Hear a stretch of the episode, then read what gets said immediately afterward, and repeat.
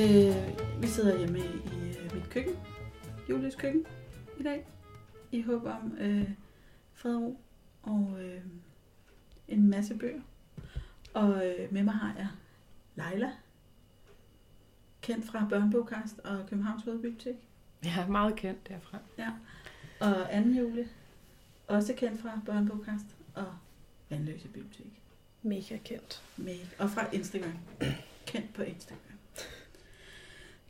I dag har vi øh, mange bøger med, og vi vil anbefale alle de bøger, vi synes, folk skal købe i julegaver. Man kan ikke købe for mange bøger i julegaver. Ej, det er gode hårde pakker. Gode hårde pakker, øh, og de varer jo længe. Ja, Det er gave, der bliver ved med at give. Helt De bliver ikke for gamle, det har du ret i. Ja, måske skal vi bare øh, springe ud i det. Lad os gøre det. Hvis man hører lyde, så er det simpelthen lyden af bøger. Så er det lyden af bøger, der bevæger sig rundt på, på bordet her. Ja. Eller nogen, der spiser juleskum og clementiner. Ja. Øh, vil du starte, Leila? Med Ja. ja. Lasse og Jeg Lillebror. tænker, jeg sidder her med Lasse og Lillebror. Vi kan sådan starte nedefra i alder. Øh, Lasse og Lillebror er en helt ny serie, som er kommet til de mindste børn. Det er Glenn Ringtved, der har skrevet dem, og Rasmus Breinhøj, der har øh, illustreret. Og det er simpelthen en storebror og en lillebror hele vejen igennem sådan nogle hverdagshistorier. Selvfølgelig er illustrationerne helt vildt fine. Øhm, Selvfølgelig. Og dem vil de fleste børn kunne forholde sig til, sådan fra to-tre år, ikke? Okay. Og hvor mange er der kommet i den serie nu? To. To indtil videre. Men det er jo også en fin julegave. Og de ligger lige her helt fine på bordet. Den ene er gul, og den anden er blå. Og i den ene, der spiser de is, og i den anden, der løber de hjemmefra. Et kendt og elsket tema. Nemlig, hvem har ikke løbet hjemmefra som barn? Men jeg synes måske ikke, treårige skal gøre det, men det er noget, de fleste... Jeg tror også mest, så det bliver planen lagt, og man føler, man er løbet hjemmefra, men i virkeligheden noget, man måske kun lige hen til hoveddøren. Ja. ja. Du har en øh, billedbog mere. Jeg har en billedbog mere, fordi at Axel han har øh, fødselsdag. Axel elsker biler.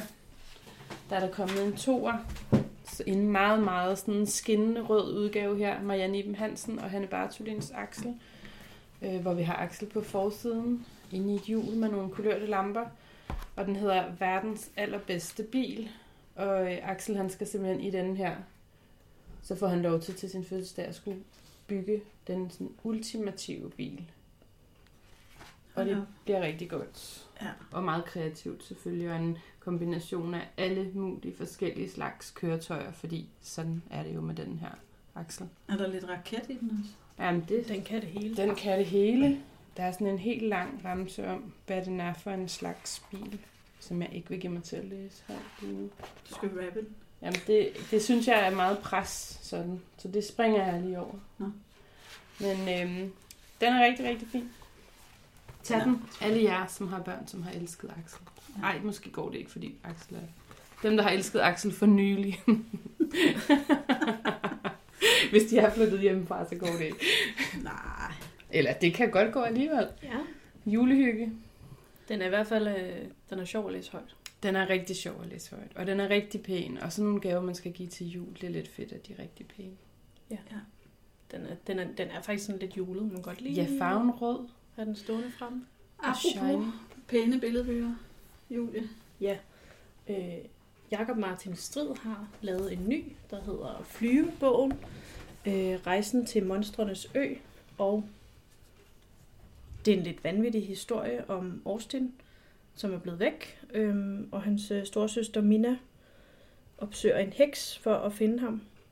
Og øh, så flyver de til øh, Monstrenes Ø. Og øh, der er endda en lille... Der er også tapiren med og øh, Mibo. Øhm, Kæmpe store monstre, som kan flyve. ja, Ja. og som måske gerne vil bestemmes over. Måske vil de ikke. Det må man læse og finde ud af. Og den er jo kæmpestor og lækre illustrationer som altid. Og masser af ting at kigge på på billederne. Virkelig. Den er meget, meget flot. God den kan, julegave. Altså, den kan også godt gå lidt op i alder, ikke? Hvis man er glad for øh, stridsbøger. Jo, altså dem, dem, som har været glade for stridsbøger, kunne også godt læse i den selv. Ja. Ja. Ja, har, ja, jeg har været også glad for den. Øhm, altså, jeg har en billedbog mere. En øh, ny serie af Oliver Sale og Siri Melcher, som hedder Pølse-serien. Det er pigen her. En Og- pige, der hedder Pølse. Ja, og i den, øh, der er to af dem, og den her, jeg har med, den hedder Pølse vil ikke have, at far er pinlig. Nej. Øhm, og det er han selvfølgelig, fordi det er forældre jo. Forældre er virkelig pinlige, men det er også virkelig svært for far i den her bog så at finde ud af, hvornår er det, han er pinlig, og hvornår han ikke er pinlig. Det Fordi det er meget sådan situationsbetinget. Mm. Øhm, der var nogle ting ude på gaden, som hun ikke er særlig glad for, og som hun virkelig synes er pinligt. Men da hendes veninde så kommer med hjem senere, og far han virkelig gør sig umage for ikke at være pinlig, så synes hun, han er kedelig, og så er det faktisk lige så slemt. så far han har lige noget, han skal Okay. sådan have, have fundet ud af der. Ja, jeg elsker øh, Sia Melchers tegninger i det hele taget, øhm, og jeg synes, den her bog, den er rigtig, rigtig fin. Der er også kommet to, ikke? Jo, der er kommet to. Ja. Jeg tog den her med, fordi det var ligesom den, vi havde været gladest for hjemme hos mig. Okay. Den var han er pinlig. Den anden er også fin. Men den her, den øh, har min øh, yngste søn bedt om at få læst højt fire gange. Og det er alligevel Det er det, man kalder en publikumsfavorit. lidt, ikke? Så øhm, ja, glad for den. Super. Jeg, jeg er faktisk i tvivl om, jeg har nogle billedbøger i min kæmpe bunke. Ellers så har du den her. En som hed... Du kan snakke om den her, Julie. En som hed vi. Det kan jeg også godt lide. Den var fin. Vi kan alle sammen sige, at den er meget ja. fin, ja. Øh, Otto han vil gerne redde verden. Det er sådan en, en rigtig fin øh, fortælling om alle de der dårlige nyheder, man hører i øh, tv-avisen. Og hvad kan man egentlig gøre selv? Det er Mette Hvidsø, der har skrevet den. Man kan for eksempel hjælpe sin ensomme nabo. Ja, altså jeg synes, den er faktisk en rigtig god historie om det der med, at nogle gange kan problemerne virke så store, at man bliver helt handlingslammet, og man kan ikke, man kan jo ikke ordne det. Nej, Man men i det ikke- små er der rigtig mange ting, Lige man præcis, kan så gøre. kan man måske gøre lidt. Ja. Det er lidt faktisk ligesom med den med Vitello, hvor han redder verden, og det ender med, at de bare redder en kat. Ja. Så er det der kommet i gang. ja, så, så har de fået hul på det. Ja. Ja, Det er lidt, øh, det, er lidt det, der også sker her, ikke? Og det er jo også Rasmus Breinhøj, der har øh, illustreret den her. Jeg ved ikke, laver han ikke? Han tegner bare uafbrudt. Han, Jeg ved Han ikke, hvor igen. mange timer der er i hans døgn, men Nej, det er flere han skal en endelig blive ved. og og øh, det er tydeligt at se, det er hans streg, men den er også lidt anderledes den her gang, synes jeg. Mm. Ja. Men som altid, de der dejlige virkelighedstro spændt på, øh, på verden. Ja, jeg tror, det var i sidste børnebogkast, at vi konstaterede, at jeg var meget, meget vild med, med kort. Det er der også i den Der her. er, kort. Der er nogle rigtig fine kort i den også. Ja, og så fandt jeg faktisk en kæmpe illustreret bog i min bunke her, som hedder Alle tiders dinosaurer af Johan Egerkrantz. Og den, det er også en rigtig flot gavebog. Den er stor, og den er flot illustreret, og det er bare til alle, der elsker dinosaurer. Han har lavet flere rigtig flotte bøger. Ja, det har han. Jeg kan, jeg kan ikke udtale navne på de her dinosaurer, men det er jeg sikker på, at der er nogen, der vil øh, Nej. have helt styr på. Så er der nogle fakta om øh, perioder, og så bare all around mega fed dinosaurbog. Fedt. Ja, Flot julegavebog også. Og i, lidt i samme kategori, så er der en genudgivelse af en gammel bog her, der hedder Dragonologi, som er et øh, opslagsværk om drager. Og den kan jeg huske fra øh, min første job som børnebibliotekar. Der blev den revet væk fra hylderne, og det er ved at være 20 år siden. Nu er den så blevet genudgivet, og den er simpelthen så flot. Den er sådan øh, Virkelig, tyk i indledningen, ikke? med noget, øh, noget præget drage på. Og så er der øh, alle mulige folder og konvolutter og flapper og appendixer og jeg ved ikke hvad. Det er en, en virkelig et udstyrsstykke. Den er virkelig skøn, ja. Der er også kort her, og Leila er straks. Ja, Leila er straks i gang med kortet. Men der er også rigtig mange ting, man kan folde ud og pille ved, og Ja. der er mange timer i den der bog. Så, Ja. Og det er heller ikke sådan en bog, man behøver at sidde og læse fra ende til anden. Man kan jo sidde og bladre inden, eller, øh, eller bare have en yndlingsside, man læser igen og igen. Og så er der faktabokse og Man kan mærke noget dragskin. tusindvis af forskellige illustrationer. Nogle forskellige slags dragskin. Den er virkelig, virkelig flot. Ja, det er virkelig en fin bog. Og flapper og... Og skeletter set indefra. Ej, ja. Oplagt at købe til en nysgerrig dreng eller pige til jul. Og æggene her, hvor man lige kan folde dem til siden og se øh, dinosaur... Sluder. Drage ungen indeni, undskyld. det er virkelig fint. Og her kommer det ud. Ja. Ja. Så det er en rigtig god gavebog, Meget. synes jeg. Og det er vel, ja, fra sådan 5-6 år op, ikke? Man skal helst lige måske være så stor, så man ikke bare flår alle de der flapper i Ja, stykker. er sådan måske ikke så fin så længe. Nej. Altså også bare forsiden er ret flot med det der, Ja. som jeg ikke lige ved, hvordan jeg skal beskrive for nogen, der ikke kan se det. Nej, det er vel sådan en præget drage Ja, i sådan en lidt blød forside, og så er der sådan en cirkel på midten med tre, øh, ja, hvad skal man sige, det er? Jeg tror, det er diamanter. Ja, eller Ja, ja, drageøjne. det er klart diamanter hele vejen rundt. Men det er bare sjældent, diamanter er grønne. Men, Men er det ikke øh, sådan noget med, at drager de vogter? Jamen, så rubiner? sjældne er de. Ja. Smaragder. Ja, Ja. det er smaragder måske. Kunne det være det? Det kunne det godt være. Uh. Den er i hvert fald flot. Ja. Det vil være en flot julegave. Ja. Har vi flere til de mindste i bunkerne? Nej. Nej. Nej. Jamen, så lad os gå lidt op. Skal jeg sige noget? Ja, det må du gerne. Jeg har denne her. Det er en stor og tung bog. Øh, Anders Kofods store bog om naturen hedder den. 250 fantastiske dyr og planter, du finder i den danske natur. Øh, og det er simpelthen et opslagsværk om dyr og planter i den danske natur. Delt op i skoven og haven og byen og årstiderne. Øh, det, der er særligt ved den, det er, at Anders Kofod, han er virkelig sjov. Han er simpelthen sådan en dygtig formidler, og øh, altså, man kan ikke undgå at få noget at vide, man ikke vidste i forvejen, hvis man sidder og kigger i den her. Øh, og for mange børn, som øh, måske synes, læsning er lidt kedeligt, der er de her opslagsværker rigtig gode, fordi man kan bare slå op og læse lidt her og lidt der, så kan man lige blive klogere på bænkebider, eller bogfinker, eller hvad ved jeg, æderkopper. Alle de her forskellige dyr. Øhm, Også meget lækkert med, med virkelige billeder, altså sådan Ja, det er fotografier, fotografier, ikke? og de er rigtig gode. Og så har de sådan samme, øh, hvad skal man sige, opslagene er ens, ikke? Med et billede og nogle fakta, og så en, en tekst nedenunder. Og teksterne var underholdende, sagde du? Jeg synes, de er virkelig sjove. Altså, jeg har siddet og fnist så meget. Det er ret godt. Og den vil sagtens kunne fungere til højtlæsning, hvis man har nogen, der er mere interesseret i faglitteratur end skønlitteratur. Men øhm, ja, ellers synes jeg faktisk, det er faktisk sådan en, man burde have på regionen i et hvert hjem. Til lige at komme og kigge i. Lige bliver lidt klogere. Det er altid dejligt at Herligt blive klogere. Den er lækker. Den er flot. Okay, øhm, til højtlæsning, så øh, bogen om Blom, Blom, den er jo, jeg tror den udkom tidligt på året. Nå, skildpadden der. Ja. Ja, den er så fin. Men øh, jeg kiggede lige min liste over, hvad jeg havde læst i år, og tænkte, ej, det var sådan en, man burde ej. Ja, Ja. den er virkelig dejlig at læse højt, synes jeg. Og den er også sådan, faktisk med så få ord, at jeg vil tro, at når man, lige så snart man har knækket læsekoden, så kan man faktisk være med til at læse den selv. Fordi der er ikke særlig meget tekst, men nogle virkelig, virkelig fine illustrationer. Det er så smukt, ja. Virkelig. Kan du huske, hvem, hvem har lavet den? Nej. Er det Tina Sakura? ja, det Det tror er jeg det, nemlig lige nok, præcis. det er. Ja, og den er meget... Det, det er virkelig sådan en fin, finurlig historie om, om venskab, og faktisk også lidt om ensomhed, ligesom Ja. med Hedvig. Mm-hmm. Men så smuk. Ja.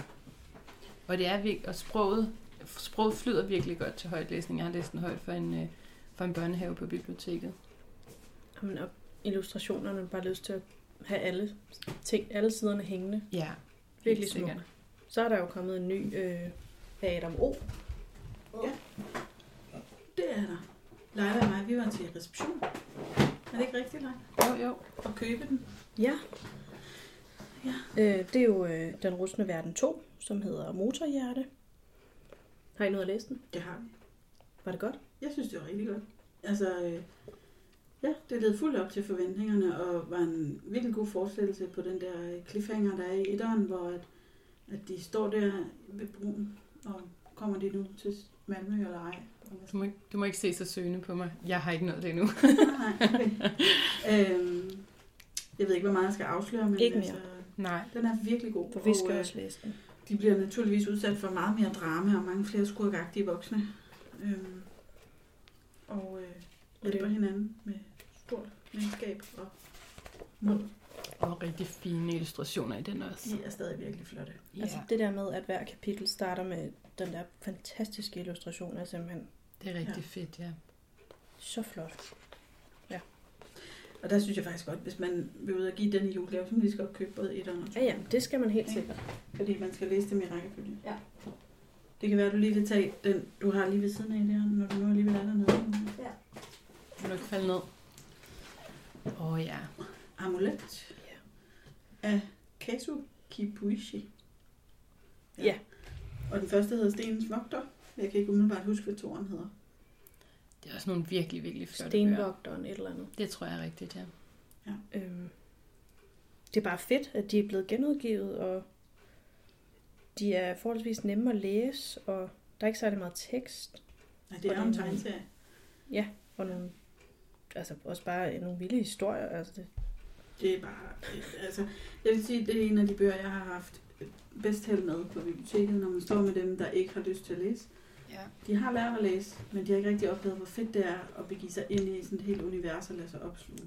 Nej. Så kommer man med amulet, så forstår de det. Altså, den har været en af dem, som er blevet læst af min den ældste hjemme hos mig. Uden brok. Altså, uden overhovedet på noget tidspunkt at spørge om, Ja. ja. hvor lang tid er der gået. Fordi Ja, der det er jo tid på. Ja, og forlaget har lovet, at de, øh, at de oversætter og udgiver hele serien. Så man ikke kun får de to første. Det ser jeg meget frem til. Ja. ja. En anden toer, der er kommet, Ja. det er øh, Arlo Finch i Fuldmånens Sø, som er toeren om Arlo, der er stadig er spejder oppe i nogle store skove og bjerge et sted i USA. Øh, I den her, der skal de på øh, sådan en lejr og mødes med nogle spejdere fra hele området, eller jeg ved Ja. faktisk ikke, hvor meget. Du har det- læst ja, jamen, det virker som om, de kommer ret langvejs fra. De kommer ja. jo sådan virkelig med busser og det hele. Og så er der selvfølgelig nogle, nogle overnaturlige aspekter. Men også en masse om venskab og naturen. Og, Altså, jeg synes, det som John August han kan, det er, at han skriver simpelthen om, både om venskab, men også sådan om gruppedynamik. ja, Altså det der med, at man er venner, men hvordan er man venner? Og hvad for nogle roller har man? Og allerede, hvad for nogle roller har man, når man er 10-11 år? mm, Altså, virkelig, virkelig godt skrevet. ja. jeg vil sige, den er til de der, der måske lige er et par år for små til at læse Harry Potter. Og man kan sagtens læse den højt. Ja. Den er også god for forældre. Ja, det er den absolut. Virkelig gode bøger. Hvor blev den anden af? Og ikke sådan en, hvor toerne er dårligere end etteren. Nej, overhovedet ikke. Jeg har øh, den her med. Altså hvis man er ude efter noget, øh, noget sjov til højtlæsningen, så er der kommet en hel del efterhånden på dansk af David Williams. Englænder. Stor succes med at sælge mange bøger derovre. Og den jeg sidder med her, det er Ismonstret, som øh, foregår i, i London for længe siden. Og øh, der har de det her... Øh, der kommer den her mammut, som er frossen hen på museet. Vi er i 1899, og de får en frossen mammut hen på museet, og der kommer en øh, meget beskidt hjemløs pige og møder en rengøringsdame, og så sker der en hel masse forskelligt, og de får tøet det her ismonster op. Altså undskyld, en helt frossen mammut. En helt frossen mammut. De har skåret den ud. Der kommer simpelthen en isblok med den, som så skal stå og være frossen inde på museet. Men så synes de ligesom, at de fornemmer, at der, at der er en tåre eller et eller andet, som løber fra mammutens øje derinde i Og isblokken. det er ikke bare isen, der smelter. Jamen, det melder historien ikke noget om. Nej, Men i hvert er fald så virker det lidt ligesom om, at det, altså det, det er en, et mammutbarn. Det er ikke en voksen mammut. Mm. Ja. Og den er derinde i, og så synes de, den skal ud. Og det kommer den så. Og igennem London. Og... Så den er Ja. levende stadigvæk? Jamen ja, ja. Når den så bliver tøet op, så er den levende. Okay. Og det er jo usædvanligt. Det lyder vildt. Det er vildt. Og der er masser af action, og masser af historisk London, og masser af sjov. Og det øh, Den er kan også jeg illustreret, godt ikke? anbefale. Jo, der er løbende illustrationer i den. Og hvad er det her? Det er ikke Quentin Blake, men ham, der ligner lidt. Ham, der har illustreret. Åh, oh, for pokker. Mm, Jeg kan aldrig huske det. nej, det kan jeg heller aldrig. det er sådan nogle stregtegninger, der er sådan sjove. Tony Ross. Tony Ross, selvfølgelig. Åh. Ja. Ja, det ville faktisk være meget god. Sjov og ballade, både til højtlæsning og til selvlæsning. Og der er flere af samme forfatter, ikke? Jo, jo, der er, Og der er mange. Der er mange efterhånden. Ja. Hvad den hedder, den med farmor? Ja, den er sådan pink. Er det en frygtelig farmor? Frygtelig farm. Den er også meget sjov. Der er flere forskellige. Ja. Masser af humor. Og sådan en forfatter, som skriver de der bøger for at få nogle bø- børn til at læse, som ikke gider at læse. Det kan vi meget godt lide. Det kan vi godt lide.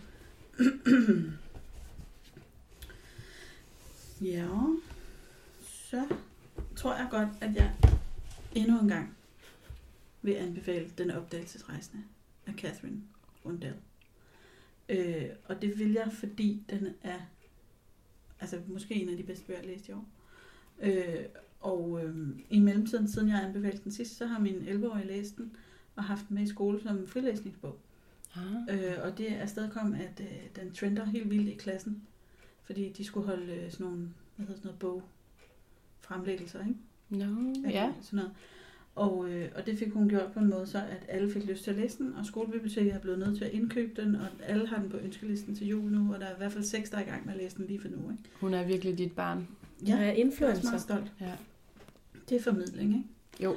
Øh, den er rigtig god, fordi at den er til alle de der børn, som ikke gider det, der er rigtig meget af. Der er ikke noget fantasy i den her. Der er Nej. ikke noget overnaturligt i den. Det er ikke en serie. Der er heller ikke nogen øh, tegninger. Der er ikke noget knaldskør humor. Det, den er på en eller anden måde lykkes den med at være helt fantastisk med alt det, som ikke er i de andre bøger. Øh, det er nogle børn, der styrter ned med et fly ud midt i junglen, Amazonas. Så skal de prøve at finde hjem. Helt klassisk god historie. Bare sådan, øh, ja, hjem ud hjem eventyr. Mm. Øh. Og den handler selvfølgelig også om venskab og samarbejde, og hvordan overlever man bedst muligt, og, og, øh, og kommer hjem igen. Men noget af det, der også er rigtig godt ved den, er, at de faktisk er, de behandler hinanden ordentligt. Der er ikke noget sådan, øh, hvor de bliver uvenner, eller øh, kæmper om, hvem der må bestemme mest. Eller, altså, de er faktisk utrolig søde, realistiske børn.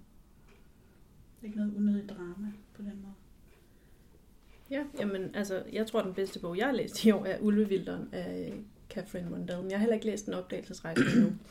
Men hun er bare en fantastisk forfatter, og jeg er så glad for, at der endelig er nogen, der har taget fat på at oversætte hende til dansk. Ja. Det er, det er fuldstændig sindssygt, så godt oversat det er.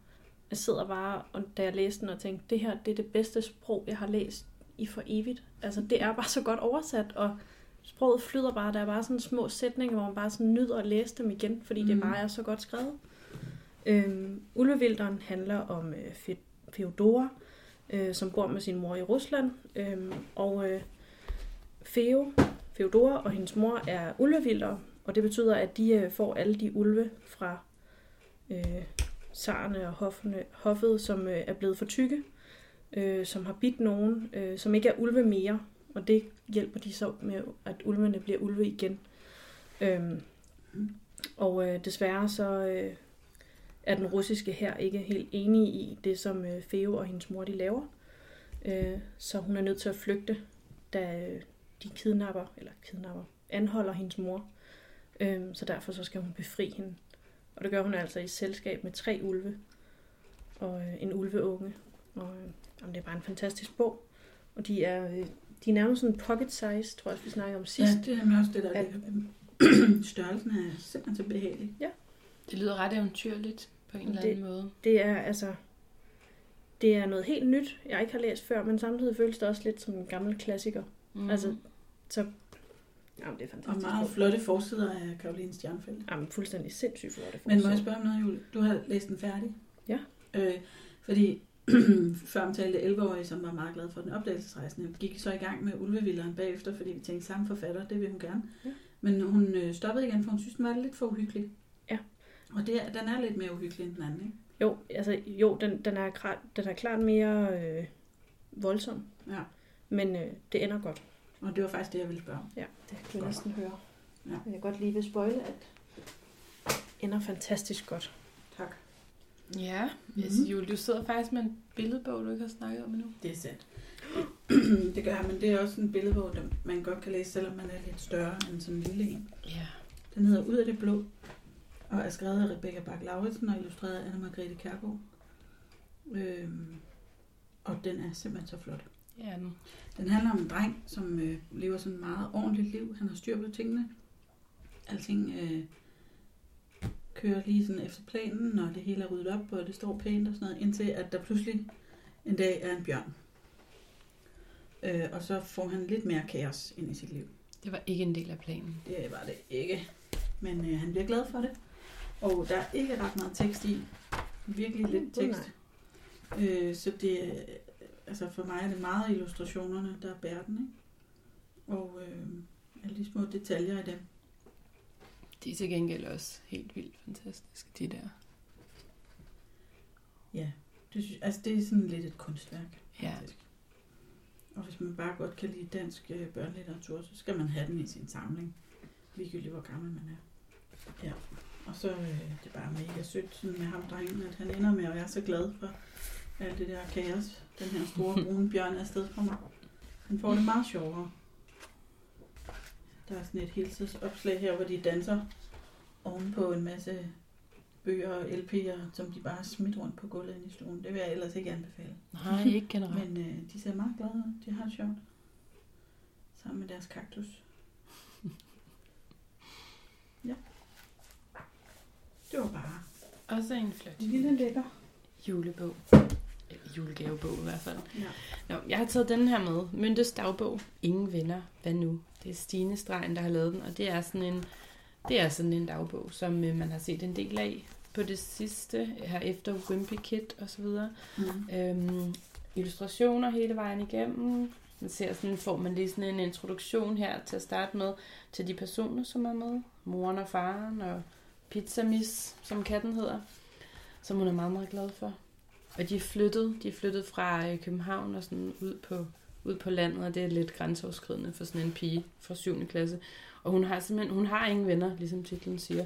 Og hvad skal hun så lige gøre ved det? Hun har måske, hun har haft så travlt med at være trist over, at de flyttede, så hun lidt glemt lige at få nogle venner, dengang hun kom ind i klassen. Og nu er hun så kommet i tanke om, at det er jo faktisk et problem. Ja. Så nu må hun ligesom til at, at gøre noget ved det. Så vi følger hende i, øh, i kampen for at få venner. Mm. Og i turen tilbage til, hvor hun kom fra på Østerbro i København, hvor hun fandt ud af, at oh, alting var egentlig heller ikke helt det samme der længere. Nej. Så øhm, ja, en, øhm, en almindelig piges hverdag med, øh, med forhåbentlig nogle nye venner. Jeg vil sige, at den vil være god til dem, der for eksempel har læst øh, Mira, og er Ja. rigtig glad for den, men nu skal videre til noget med lidt mere tekst. Ja, helt sikkert. Øh, det og måske er blevet et par år ældre, ikke? Mm. Jo, der kan vi klart anbefale den. Og det er en rigtig fin bog også. Jeg kan rigtig godt lide den her sådan bleglysrøde forside. Og så, øh, og så den her meget, meget dejlige gule, sådan er helt blanke bagkant, som det ikke hedder. Men Men den er Det- meget notesbogagtig. den er meget notesbogagtig og Ja. meget, øh, og meget fin. Jeg kan Og- rigtig godt lide den. Jeg synes også, at historien er rigtig god. Og Tænk- pigen, hovedpersonen i den, er virkelig sød. Jeg tænker også til dem, der læst, har læst uh, Nikis dagbog. Ja. Ja, Er den perfekt. Ja, de vil også sagtens kunne læse den. Ja, anbefalet. Jeps. er der flere dagbøger? Nej. Ikke uden. Jo, altså der er jo, øh, der er jo den ultimative. Der er en Franks dagbog. Ja, okay. Lidt mere trist. Okay. ja, det, det er en ret... Hendes største problem er ikke, at hun ikke har nogen venner, skal vi sige det sådan. Nej.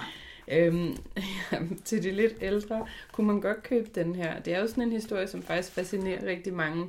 Altså hele det her med under Ja, 2. bestemt, verdenskrig, ja. og hvad der egentlig hvad skete der med mennesker osv. Og, og på en måde, så for, for os som, altså for alle dem, som ikke har været der, og det har langt de fleste jo ikke, altså så er det bare meget, det er nogle rigtig fine billeder, man får sat på den tid, når man kigger i den her bog. Ja. Øhm, for eksempel på sådan et som, øh, Det kan være, at vi lige skal sige, at det er jo en tegneserie. åh, det kunne godt være, man skulle Ja. ja. sige det. Det er ikke bare helt... en ret det, ny tegneserieudgave af Anne Franks dagbog. Lige præcis, tak for supplement, Julie. Den er Øhm. også flot illustreret. Den er sindssygt flot hele vejen igennem, og øh, altså sådan nogle udsnit, hvor man ser for eksempel her ved Rigsdagen i øh, Berlin, hvor de står foran alle de her røde flag med nazitegn, og, men også hjemme hos dem selv her med deres juletræ, og det hele er virkelig rigtig, rigtig flot. Vi følger dem der, hvor de kommer op i lejligheden, som er gemt inde bagved, og hvordan de så skal leve med den her anden familie, og det kan nogle gange være rimelig anstrengende. Så der er altså i det hele taget sådan en hverdags... Og så det hele med billeder på. Mm. Så det er nemt at forestille sig, hvordan det var. Og man må konstatere, som du også siger, det er en historie, der stadig fascinerer rigtig mange børn. Måske fordi den handler om et barn, og de, så kan de bedre forestille sig, hvordan det ville være, hvis det var dem selv. Ja, og hun er jo en helt almindelig pige, altså med helt almindelige, altså, altså lidt forelsket i nogen, og ja. Og ja, til at starte med har hun også alle mulige venner. Til sidst skal hun jo så være meget alene i meget lang tid. Og så er hun træt af sin mor, og sådan nogle helt almindelige ting, men så også lige alt det andet, som ikke er så rart. Ikke? Ja. Hvor gammel sådan cirka? Men det tænker jeg, det, det synes jeg er en lille smule svært at sige, for det kommer an på, altså igen, hvad synes man er uhyggeligt, og hvad bliver ligesom for meget for den, for den enkelte, ikke? Mm. Altså man vil jo kunne læse den sådan, når man er de der 11-12 år-agtigt, tænker jeg. Ja, så alt efter hvilket slags barn man har. Ja, altså man skal, ligesom, man skal være typen, der kan leve med, at jøden de ligesom forsvinder og ikke kommer tilbage igen. Så det er sådan en, hvor mor og far også lige læser den. Så Det man kunne- kan snakke om Det kunne være meget, meget fint, at man lige kunne tale om det også. Ja, Ja. det er godt. Noget andet historisk, hvis vi skal blive i det, som jeg har taget med, det er en øh, ny bog fra Sigurd, der øh, fortæller om genforeningen. Der er jo jubilæum til næste år. Øhm, og det er også en historie om at leve side om side med andre. Genforeningen, det var dengang, at vi ligesom fik Sønderjylland tilbage. ja, ja. Hvis der er der ikke øh, Tak. har fulgt med. Øh, som, og de var indtil 1920, var det jo et tysk område. Øh, og her fortæller Sigurd bare så om, øh, om den genforening på sin øh, sædvanlige veloplagte, sådan afslappede måde. Yes, så Og der, det øh, tænker jeg vil være rigtig godt til højtlæsning, hvis man øh, bor i en familie, hvor man har lyst til at være lidt historisk bevidste. Så fint. Hvis der er nogen, der kan sælge det emne, så må det jo næsten være ham. Altså, jeg har meget familie i Sønderjylland, og øh, når vi besøger dem, så holder vi nogle gange lidt sådan en, øh, en form for banko over, hvem der først nævner 1864 eller, eller genforeningen i 1920. Øh, det bliver altid nævnt, ja. Før eller siden, ikke? godt. Det fylder meget, tror jeg, i nogens bevidsthed stadigvæk, og for nogen, hvor det ikke fylder så meget, der burde det måske fylde mere. Det kan det jo så komme til. Det er meget godt. til den her. Jeg har også noget med, øh, noget andet til de er interesseret. Øhm, Børn i Danmarks historien kom, er der kommet en bog, som, øh, som hedder af Niels Hartmann. Og her kan man så læse nogle øh, afsnit, om, øh, hvor man kan komme med til stenalderen, og man kan sejle med vikingbørn til en trælleborg, eller være med i en fødsel i middelalderen. Det lyder egentlig lidt uhyggeligt. Øhm, eller man kan læse om kloge børn i renaissance. Det lyder da lidt uhyggeligt at være med til en fødsel i middelalderen. Jo, Ja, men man det er tænker også, at man gerne lige vil læse det, hvad det er for noget, ikke? Jo, mm. måske lige undersøge, hvad det er for noget. Men man kan også møde øh, kong Christian den 4. eller Tycho Brahe og dronning Margrethe, da de var børn. Mm. Det synes jeg faktisk lyder ret spændende. Ja. Og øh, følge en families udvandring til Amerika. det synes jeg er spændende. Det synes jeg er mega spændende. Ja. Øhm, oh, og, øhm, og så kan man være med, når en gruppe drenge under 2. verdenskrig skaber den berømte modstandsgruppe Churchill-gruppen. Oh my god. Det er også spændende. Ja. ja. Så den, hvis man har et eller andet historie interesseret barn, så køber man den til dem og læser den sammen. det Det er en god idé. til samme øh, aldersgruppe, vil jeg sige, så er der sådan en øh, højtlæsningsbog her. Den store Nelson. Nu Ja. kunne man tro, at det måske også var noget historisk med en, der hedder Nelson. Det er det altså ikke. Det er bare en helt almindelig dreng, der hedder Nelson. Og øh, den store Nelson samler alle historierne om den 10-årige Nelson og hans øh, familie. Det er lidt til, du ved, øh, fans af Villas fra Valby, eller... Øh, Samme aldersgruppe, eller Lidt, lidt, måske lidt ældre. lidt ældre? Altså hvis man er blevet for stor til Villas, og gerne vil læse om nogen på ens egen alder, sådan omkring 10 år. Men det er samme med hverdagsliv og familieliv og venskaber og søskende og med rigtig meget humor indover. Det, jeg synes, du har vist engang nævnt en, en af dem er den, hvor han holder en zombie fødselsdag. Ja, Er det ikke dig, der snakker om den? det kan sagtens tænkes. Jeg, vi- jeg ved, vi har læst en anden på et tidspunkt, men vi læser, jeg læser så utrolig mange bøger, så jeg næsten har glemt det. Anyway, Men den øh, i hvert fald, så får man rigtig mange højtlæsningsbøger i en, fordi nu har de puttet alle historierne om Nelson ind i en tyk bog. Og der er også en ny historie. Ja, Nelsons seje psykofætter. Jamen, det lyder også meget godt. Ja, ja, det vil jeg virkelig gerne. Og så bliver det ligesom også lidt sådan en julegavebog, ikke? Jo, det gør det, fordi den er god, tyk. tyk Ja, samling. man får rigtig meget. Ja. Og det er, hvad hedder det, øh, Line Leonhardt og Palle Schmidt, der Yes. henholdsvis har skrevet og tegnet. Så fint. Øhm, jeg har taget øh, den her med. Johan Olsen har skrevet endnu sådan en videnskabsbog. Hvad er et æg? Ja. Bogen om videnskab i hverdagen.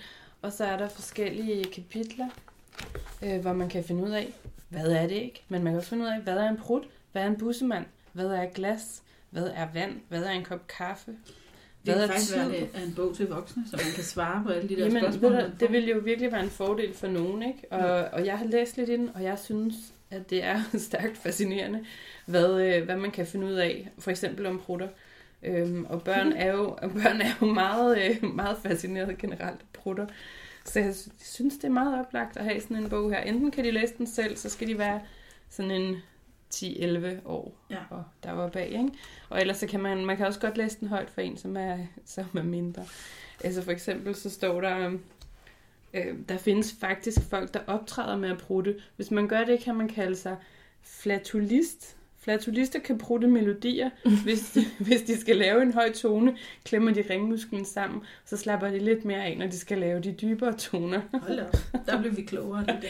Det havde jeg for eksempel aldrig nogensinde vidst, hvis Nej. jeg havde læst den her. Det lyder som sådan en bog, man næsten skulle give i øh, måske sidste adventsgave, så man lige kan nå. Så har man noget at læse i de der dage, hvor man venter og venter og Ja. venter og venter. Og der bare aldrig sker noget, og alle laver mad hele tiden. Familien kan godt læse den sammen.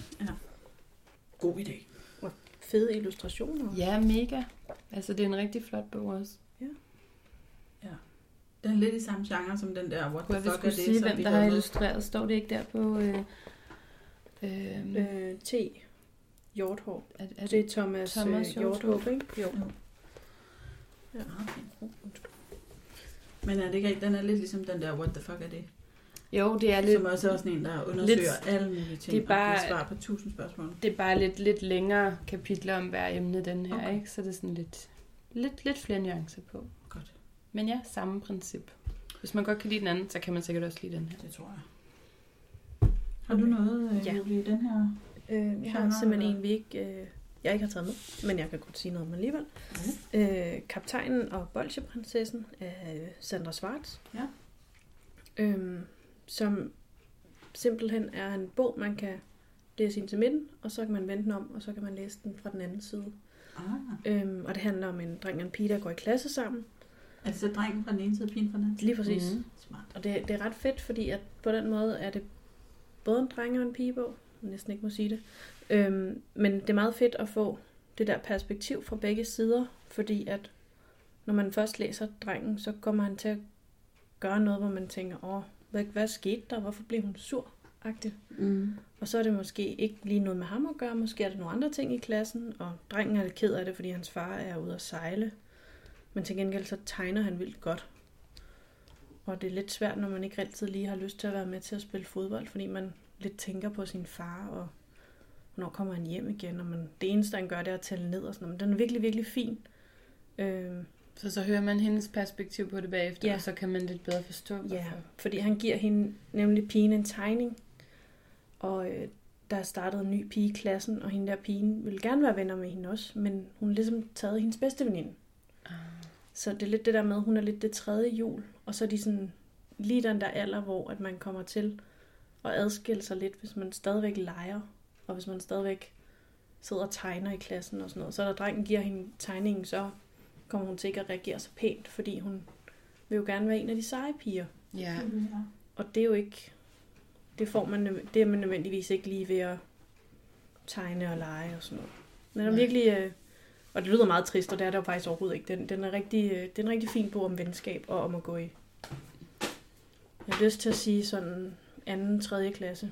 Ja. Ja. Ja. ja men det er også et rigtig godt tidspunkt at ligesom lære noget om andres perspektiv, kan man Ja. sige. Jeg håber, der, der kommer flere, der minder om. Mm. Øh, Uh, skal vi snakke ungdomsbøger nu? nej, jeg har lige Nej. en til, Okay. uh, som er sådan øh, Og den der. allround -agtig. Det er Ja. også sådan kæmpe stor. Jeg synes, den er ret gavebogsagtig. Ja. Øh, måske endda en mandelgave. Fordi voksne kan også sagtens læse den. Den hedder Den Store Bandebog. Eller som vi siger herhjemme, når vi skal have sjovt, Den Store Bandebog. Men øh, det er simpelthen en... Sikke sjov, ja. det er på dig nu. Øh, en helvedesbunke skældsord. Fandme forbudt for små lorteunger. Der står også, den er fuld af lort. Fuld af lort. Altså, lort. Og det er simpelthen et, øh, endnu et opslagsværk om, om øh, bandeord og skældsord og alt, hvad man kan forestille sig, der er rigtig grimt at sige. Og det kan man nok få meget sjovt ud af, tror jeg. Til, hvis det var sådan en mandelgave, ikke? Jo. Den eneste rigtige målestok for ægte kærlighed. Du kan fornærme den anden. Okay. Nå. Det var meget sådan en Jamen, det var også en filosof, der havde sagt det. Ja. Nej, den er bare, den er kæmpe stor, den er helt sort, den er mega flot sat op. Øh, altså, det er en sjov gavebog. Det Jo, den er ret sjov. Ja. Alle kan ting, godt være, man man ikke skal give den til alt for små børn, fordi så bliver de bare virkelig inspireret. N-ord. Jamen, ved du hvad, det er svært, men de skal være meget små, for at man kan inspirere dem, synes jeg efterhånden. De lærer, de lærer dem virkelig De tidligt. bliver hurtigt fuldstændig. Ellers så skal man være virkelig... Ja. Bliver nødt til at udstille den sådan her, nede på Ja. biblioteket. Ja. Det Julie ser nu er et dobbelt ops- opslag med en kæmpe stor fuckfinger. ja, det må man jo sige. Ja. Helt lige ud. Altså nu kom jeg bare lige, jeg blev lige inspireret af, at du snakkede om den der. Så kommer vi lige til den her samling af tekst, te, samling af historier, som hedder Grydeklar. Godnat-historier, der får børn til at smile i søvne. Og det var egentlig, fordi den sådan spiller lidt på det der, også med, med de forbudte ord og så videre. Fordi når man går ind og ser, hvad historierne hedder, så er der for eksempel historien om pigen, der var et dumt svin. Der er en historie om, derfor prutter man. Og øhm, der, der er tema. her. drengen med verdens største røv. Så det er ligesom, det, øh, det fodrer ligesom i den der. De Så hvis man har nogle børn, hvor man ved, at noget med øh, røv, det bare gør, at det er et hit, så er det den her, man skal have fat i. Okay, Okay, jeg har lige en højt læsning til. okay. Øhm, Grim bøgerne. Der er jo lige kommet en Ja. toer. Det er rigtigt. Og hvis man ikke har købt etteren, så, så skal man se at komme i gang. Vi talte jo med Kenneth i sidste Ja. podcast, og vi er meget enige. Meget enig. Det er super, super flotte bøger. Virkelig fedt. Ja. Ja. Meget uhyggeligt. Ja, også på grund af John Kent Mortensen, Ja. selvfølgelig. Ja. Virkelig fint illustreret, og meget, meget flot boghåndværk i det hele taget. Mm, Hvor gammel skal man egentlig være for at høre de historier? Åh, rimelig gang. Altså, de er jo virkelig uhyggelige, faktisk. Ja, de er jo ikke sådan... Øh, Nej, der er ikke, sådan, der det, er ikke nogen det er ikke lige. Disney-udgaven af eventyrene. Men igen, hvis det er højtlæsninger, man kan sidde og snakke om det samtidig, så det må være op til de voksne at vurdere. De kender deres børn bedst. kender deres egne børn bedst. Ja. Ja. Apropos højtlæsning, Leila, så har du den der liggende, Jamen ja, som er... altså jeg har den jo med, fordi jeg har jo købt den, og jeg synes, den er helt fantastisk flot. Men jeg har jo reelt ikke læst den. Jeg har tænkt jeg skal læse den højt i juleferien. Det Øh, Ivanhoe af Sir Walter Scott, som øh, Mette Finderup har genfortalt. Ja. Og Lars Ga- Gabel har illustreret. Jeg synes, den er virkelig flot. Den er da helt vildt flot. Lars Gabels illustrationer passer simpelthen så godt til det der univers. Ja. Øh, jeg, jeg er gået i gang med at læse den, men jeg er ikke færdig. Jeg synes, øh, Mette Finderup gør det virkelig godt. Jeg har læst den, øh, den gamle, jeg tror ikke sådan originale, men du ved, en af de der Gyldendals klassikere, Ja. eller hvad det hedder, Mhm. da jeg var barn. Ikke? Ja. og var meget begejstret for historien. Det er jo virkelig sådan noget øh, Game of Thrones-agtig øh, mor Rigtig og drama og kærlighed og svig og altså, hvad de ikke finder på. Ej, hvor er det flot. Ja, illustrationerne er nemlig Ja. ja. virkelig sådan detaljerede, og farverne er flotte. Og... Så jeg forestiller mig faktisk, hvis nu man er en af de der forældre, der er sådan nostalgiske og tænker, ej, den var jeg glad for som barn, så er her faktisk en mulighed for at give sit barn den samme gode historie, men i en mere opdateret, moderne, lækker, læsevenlig oplevelse. Ja, som gør det meget nemmere for børnene i dag også at få en god oplevelse med Ja. den. Og man kan sige, at altså, Mette Finderup har jo lavet den, fordi hun virkelig elsker historien selv, ikke? Jo. Så øhm, ja, der er alle muligheder for, at det skal blive helt vildt godt. Og den er også tyk, altså man får meget bog for pengene. Det, Det er en virkelig lækker Ja. bog. Altså sådan en rigtig lækker tyk papir, og altså de fleste burde ligesom kunne gennemskue det her, at ligesom var noget, der virkelig var nogen, der ville dem noget. Det er sandt. Hmm? Og med det, så tror jeg faktisk, vi er nået til ungdomsbøgerne. yay. Ja, yeah, det gør vi. Øh, og vi har jo talt i utrolig lang tid, så det kan være, at vi skal prøve at begrænse os lidt i forhold til genfortællinger. Ja, ja. Jamen, det snakker vi også om inden. Jeg ved ikke, om det har stoppet os så meget. Ja, right. Man elsker jo de bøger, man elsker, ikke også, Julie? Det gør man lige præcis. Jeg lægger lige mit Jeg tager Anne Frank med næste gang også. Jamen, det er jo, vi har jo også øh, i nærmest alle podcast nævnt Morderens Abe Ja, af altså, Vigelius. Og nu har vi lige fået at vide fra ABC-forlaget, at der kommer en opfølger til næste år. ja, så det bliver fedt. Til foråret kommer der en opfølger til Morderens Så Abe. alle dem, Så helt ærligt, så er det en vildt god idé at købe Morderens Abe som julegave. og få den læst op. Og få den læst inden. Ja, Og det så- synes jeg, man skal gøre. Kommer den anden toeren som øh, god sommerferielæsning. Lige præcis. Ja. Lige Og det er jo det, præcis. folk altid har sagt om morderens abe. Man er øh, en mor, en far og tre børn, der skal køre sydpå øh, på ferie i en bil eller et tog, hvis man er meget moderne nu. Hvad skal man læse højt, som alle gider at høre? Morderens abe. Nu får man to. Det kan ikke blive bedre. Alt er godt. Ungdomsbøg. Okay. Hvem vil starte? Det vil Julie. Den ene eller den anden? Juler. I må selv slås om det. Okay, så starter den anden juli. okay.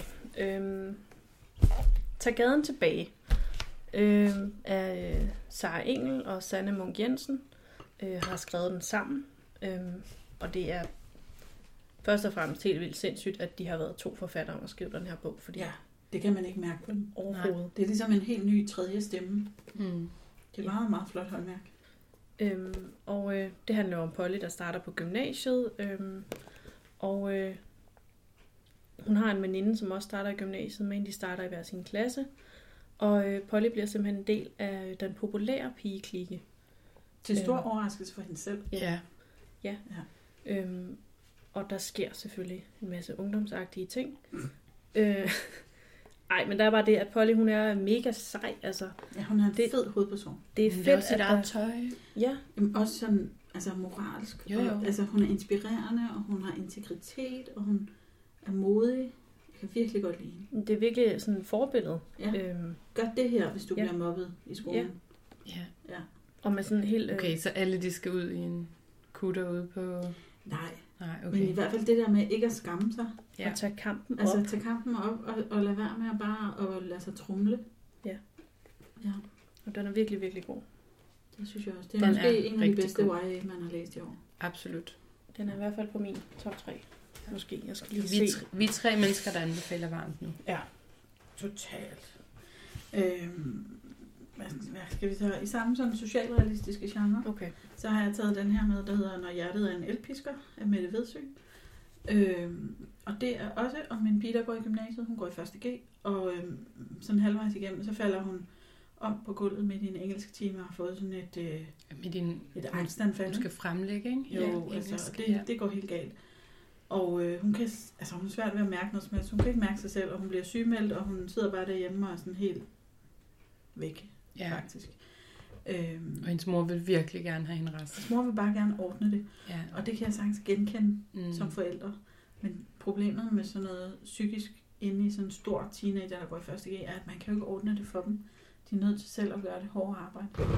Og øh, langsomt så går det op for hende, at, øh, at måske skal hun lidt ud af sit eget hoved og tænke på nogle andre end sig selv. Altså, og jeg siger det ikke, fordi jeg synes, hun er egoistisk. Det er slet ikke sådan ment, vel?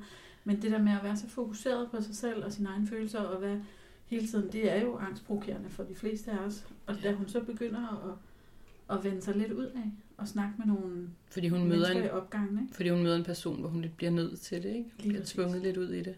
Det er jo også heldigt. Ja, ja, absolut. Øhm, men så begynder tingene at ændre sig. Ja. Den er virkelig, virkelig fin. Og den er ikke, altså den er ikke ret tyk, den er hurtigt læst. Men måske er det også lidt der, hvor det går op for hende, at hendes liv ikke bare behøver at være sådan en lang lige bane, ikke? Jo. Altså, der er sådan et vist pres på hende også for at leve op til det liv, hendes forældre lever, og Ja. den karriere, de har, og... Så Ja. hvis man sidder derhjemme med sådan en, øh, en 12-talspige, eller det er et dårligt udtryk, ikke? Men Jo. øh, sådan en, der føler sig presset på mange fronter, så var det her måske en god bog, man ligesom kunne spejle sig lidt i. Absolut. Det er jo ikke, fordi der er noget vejen med at få gode karakterer, men man skal jo helst have det godt, ikke? Det er faktisk vigtigere. Mm. Ja. Nå, men skal vi så tage Ditte Vises, og så drukner jeg, når Det du ligger så fint op til det. Absolut, vi skal. Øhm, som jo også helt klart er en af årets YA-bøger.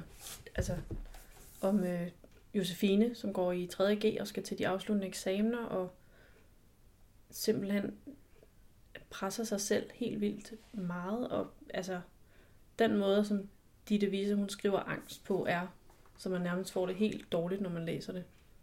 På en god måde, fordi det simpelthen er så velfortalt. Ja. Så øhm, til enhver tid, Ja. til alle.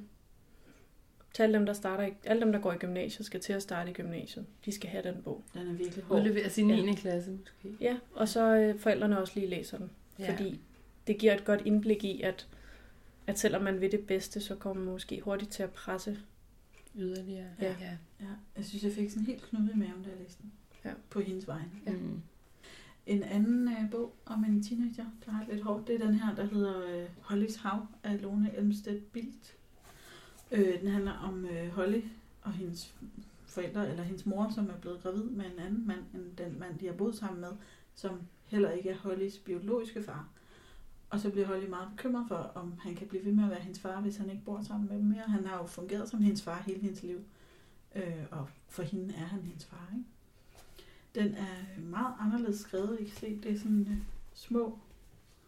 Altså, det er nærmest noget helle-helle for børn, ikke? Eller, Men det er sådan det er tæt på også at være ligesom Mette Vedsøs, når hjertet er en elpisker. Der er Ja. ja. også de der små... ja, det er rigtigt. det er rigtigt. Øhm, Øh, altså, virkelig, virkelig fint. Og præcist sprog. Sådan. Den har også lige blevet nomineret til en eller anden pris, jeg ikke kan huske, hvad hedder. nej, jeg vil jo gerne google det, men Ja. på nedlagt forbud. Ja, Vi googler ikke noget. Det er, vi kan ikke, vi er på flytilstand. Anyway, den vil jeg gerne anbefale. Meget, meget smuk bog. Øh, og man kan jo købe den sammen med Mette Vedsøs, når hjertet er en elpisker, og lægge dem ind i samme gave, fordi de supplerer hinanden rigtig fint. Og hvis man vil have en tredje Ja. bog med i den gavebunke, så kan man købe øh, sig Engels nye novellesamling, som hedder Mindre end en kilometer væk. Og er en øh, samling af otte noveller, som er blevet udgivet i anledning af Saras 10-års forfatterjubilæum. Det er flot. Flot 10 år. Og det er nogle meget forskellige noveller, både nogle om sådan øh, hverdagsliv og kærlighed, og øh, hvem er man selv som menneske, og så er der også nogle om flygtninge, og øh, hele den problematik. Altså, titelnovellen er i hvert fald vildt morsom. Og ja. samtidig også tankevækkende, ikke? Men, øh, Jo. men virkelig sådan helt øh, går i dybden med det der Tinder datingliv. Ja. Øh, Ja, og den er virkelig sjovt skrevet også, eller ja. Pudsigt skrevet, ikke? Med, øh, at den starter med, at øh, hovedpersonen siger, okay, bare så du ved det, så er jeg altså ikke den forfængelige type. Og så, altså hun snakker ikke om andet, Nej. end hvad for en type hun er, og hvem hun selv synes, hun er, og hvordan hun heller ville være, eller synes, hun burde være. og Sådan noget. Det, er, det er virkelig godt set og rigtig godt skrevet. Ja. Så den hører hjemme i øh, gavepakken. Ja. her. En god trepakke, den gad jeg godt have. ja. Det er Ja. sådan tre bøger på en Det gad jeg også godt. Ja. ja, det er lige præcis. Ja. ja, hvad har vi mere? Ja, hvad har vi mere? Nå, Jeg tror, Okay. vi når over i sådan noget fantasy-eventyr måske. Ja, Ja. måske, ja det noget fantasy sci-fi. Kan mm. vi lave en, en kobling? Det kan vi godt. Øh, vi starter med øh, Nana Foss. Lad os starte med Nana Foss. Der er jo lige øh, kommet firen i Spektrum-serien, som hedder Kvantiderne. Jeg, kan, jeg har givet op med de der Jeg ville jo gerne have googlet det, men øhm, Det kan vi desværre ikke. øhm, som jo er sådan noget tidsrejse noget, og man skal passe på, når man starter, fordi at man kan ikke stoppe igen. Nej. Øhm, jeg har læst alle fire på fire uger. øhm, og, Øh, har du siddet og gemt dig og i et vi hjørne, når du er på arbejde? De har Eller? været 7 cm tykke alle bøgerne. jamen, de, er, de, de er virkelig, virkelig tykke. Øh, jeg tror faktisk nærmest, etteren er den korteste.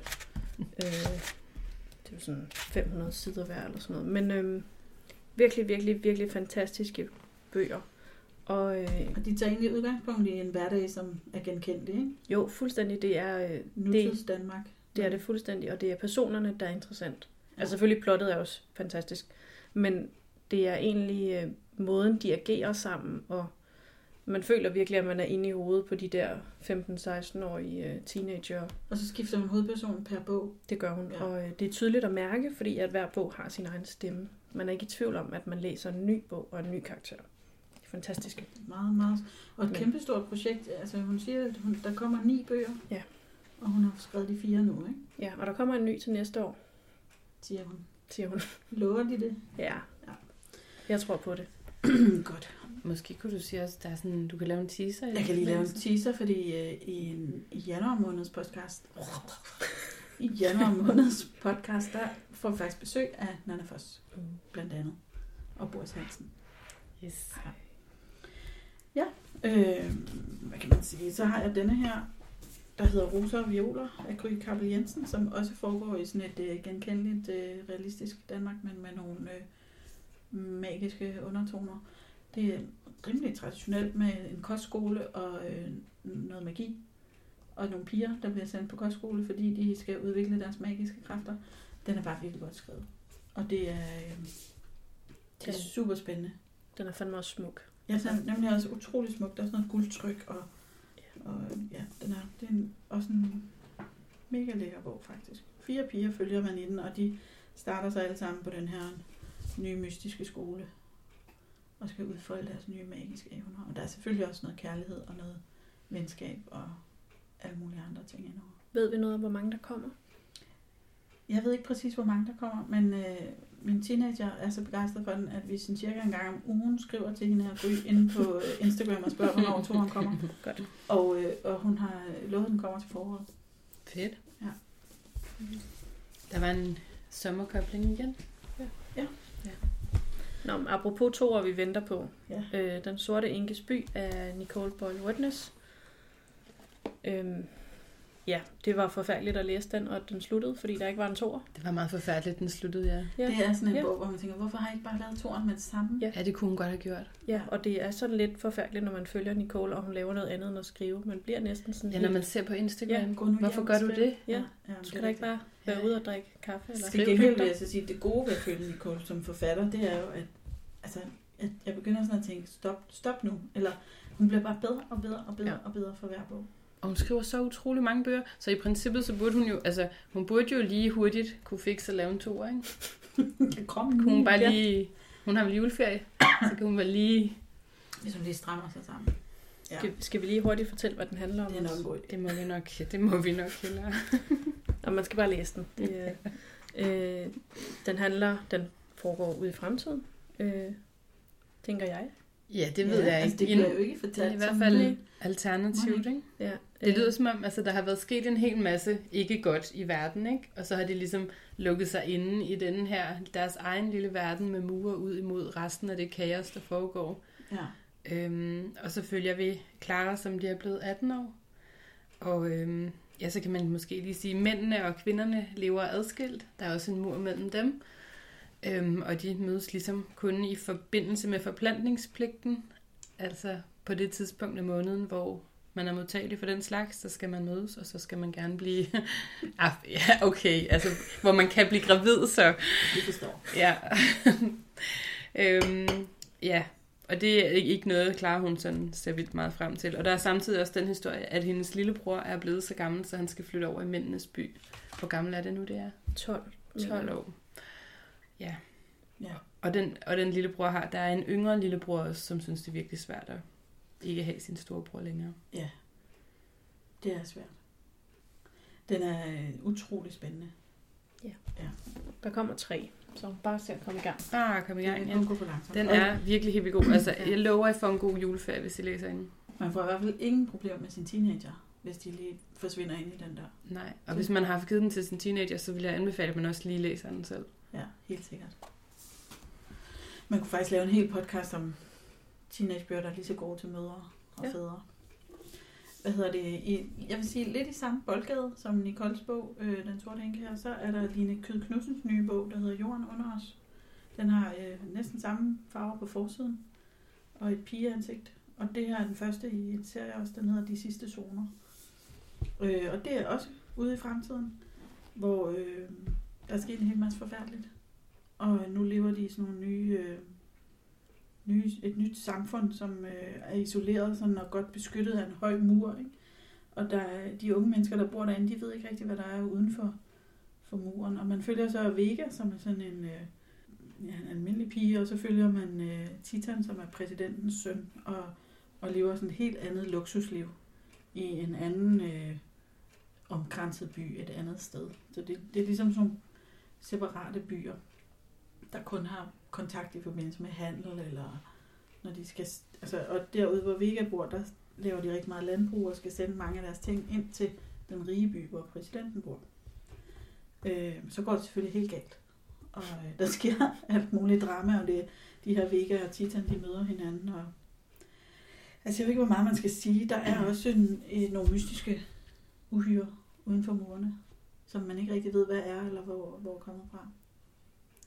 Men det er sådan, altså nu har jeg kun lige, jeg har ikke, jeg har ikke læst den færdig endnu, men der, er- der er meget forskelligt sådan, de to steder, som mm. jeg Mhm. har nået at blive præsenteret for endnu. Sådan meget, meget teknologisk det ene sted.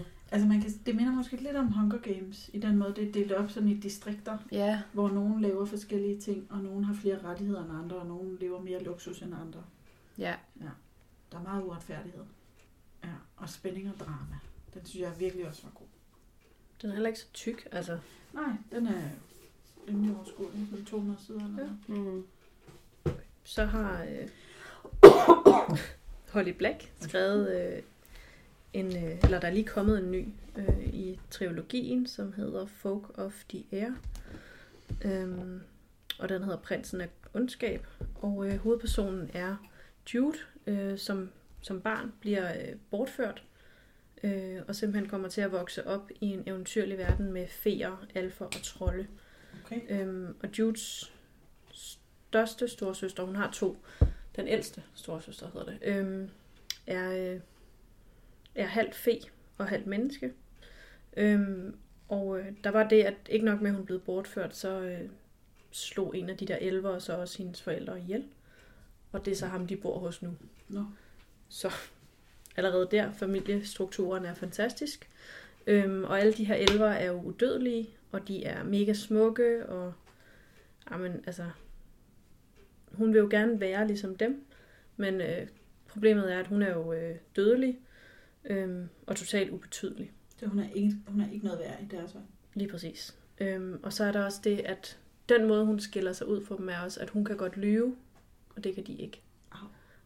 Den hedder Prinsen af ondskab. Ja. Det siger også noget om, hvor ondt det er. Mm. Øhm, og det er egentlig bare sådan en god, gedin fantasy-fortælling. Øhm, men, og Jude, der ligesom bare kæmper for, at hun vil så gerne være ridder, øh, og, find, og have en plads hos de der royale. Mm. Men det er, det er svært, når man er bare dødelig. Ja, det er oppe ad bakke. Men, og Holly Black kender vi jo fra mange, mange andre bøger. Det er kvalitet. Ja. ja.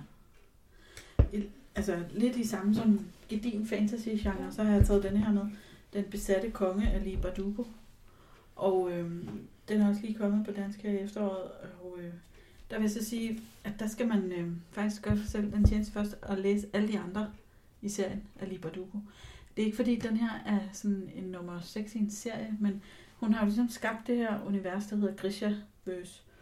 Og øh, så har hun udgivet forskellige bøger. Først kom der en trilogi, så kom der øh, En duologi. en duologi, så kom der en enkeltstående med nogle eventyr fra det der univers, og nu er der så kommet den her, den besatte konge. Øhm, men man fatter meget mere, hvis man lige har læst alle de andre. Så hvis man er ude efter at købe dyre julegaver til sine børn, så synes jeg, man skal købe alle bøgerne i hele det her univers, og sige, værsgo, forsvind ind. Du har 14 dages juleferie måske, hvis du er heldig. Go. Det vil jeg selv elske. Jeg synes, det er mega godt skrevet, og jeg synes, hele det der univers er så interessant, og det er virkelig fint at få det belyst fra så forskellige vinkler, som man gør, når hun har skrevet flere serier af bøger inde i det. Jamen det er sådan helt altså sådan Tolkien-agtigt, hvis man Ja. ja. kigger på universet, og hvordan at alt bare er mega gennemført. Altså, Ja, det er det faktisk. Jeg, jeg forestiller mig, at hun selv lever i det der univers. Jeg får lyst til at spørge, om der er et kort. Selvfølgelig er der kort. der er kort. Altid Der er kort. kort her, hvor du kan se, der, der er de forskellige folkeslag øh, fra de forskellige lande. Ikke? Fjerda, Rauka, Shuhan, Kerch og Novi Sem. Fantastisk. Og de er selvfølgelig i krig med hinanden en gang imellem, og andre gange laver de alliancer på tværs. Og i den første trilogi, der fulgte man, øh, hvad der foregik i det land, der hedder Rauka, mm. hvor der har været meget borgerkrig, og, og der bor øh, nogle af dem, der ligesom er, hvad hedder de? Grisherne? Grisherne, ja, Ja. selvfølgelig, undskyld. Som har særlige evner. Og nogen synes, de er hekse, og andre synes, de er guder, og de synes selv, de er rimelig fantastiske. Øh, og det har de meget ballade ud af. Og så i øh, den der duologi, der fulgte man øh, nogle banditter fra den her bystat, der hedder Kerch, eller Kerch, eller ja, hvordan man Kerch, det. Øh, som skulle øh, på eventyr for at stjæle en videnskabsmand, der havde sad inde med en særlig viden. Og i, Altså, det, den, det er virkelig en fantastisk bog. Den er sådan helt Ocean's Eleven, Mission Impossible-agtig. den er mega fed. Altså, Ja, jeg har lige læst den igen, faktisk. Ja. Øh, fordi det er så godt. og, og man er nødt til at have kortet, fordi at, altså, de sejler jo rundt, og så er de det ene sted, og så er de det andet sted. Og hvor ligger det i forhold Ja. til det der? Det, Og så er de her i krig med hinanden, og så er de på. Ja. grænsen til det her, og hvad, hvad foregår der herovre. Og så synes jeg faktisk, det, øh, så læste jeg den der eventyrsamling, der er så er sådan nogle folkeeventyr fra universet, som man kan forestille sig, hvis du var barn inde i det her univers, så var det Mhm. de eventyr, du havde fået, fortalt derhjemme, inden du skulle sove. Så, så de er ret uhyggelige. Og der er nogle eventyr fra alle de forskellige lande. Og de, er lidt, og de har bare hver deres stemme. Det, det er ret fantastisk Mhm. skrevet. Mm. Altså, det er virkelig, virkelig gode.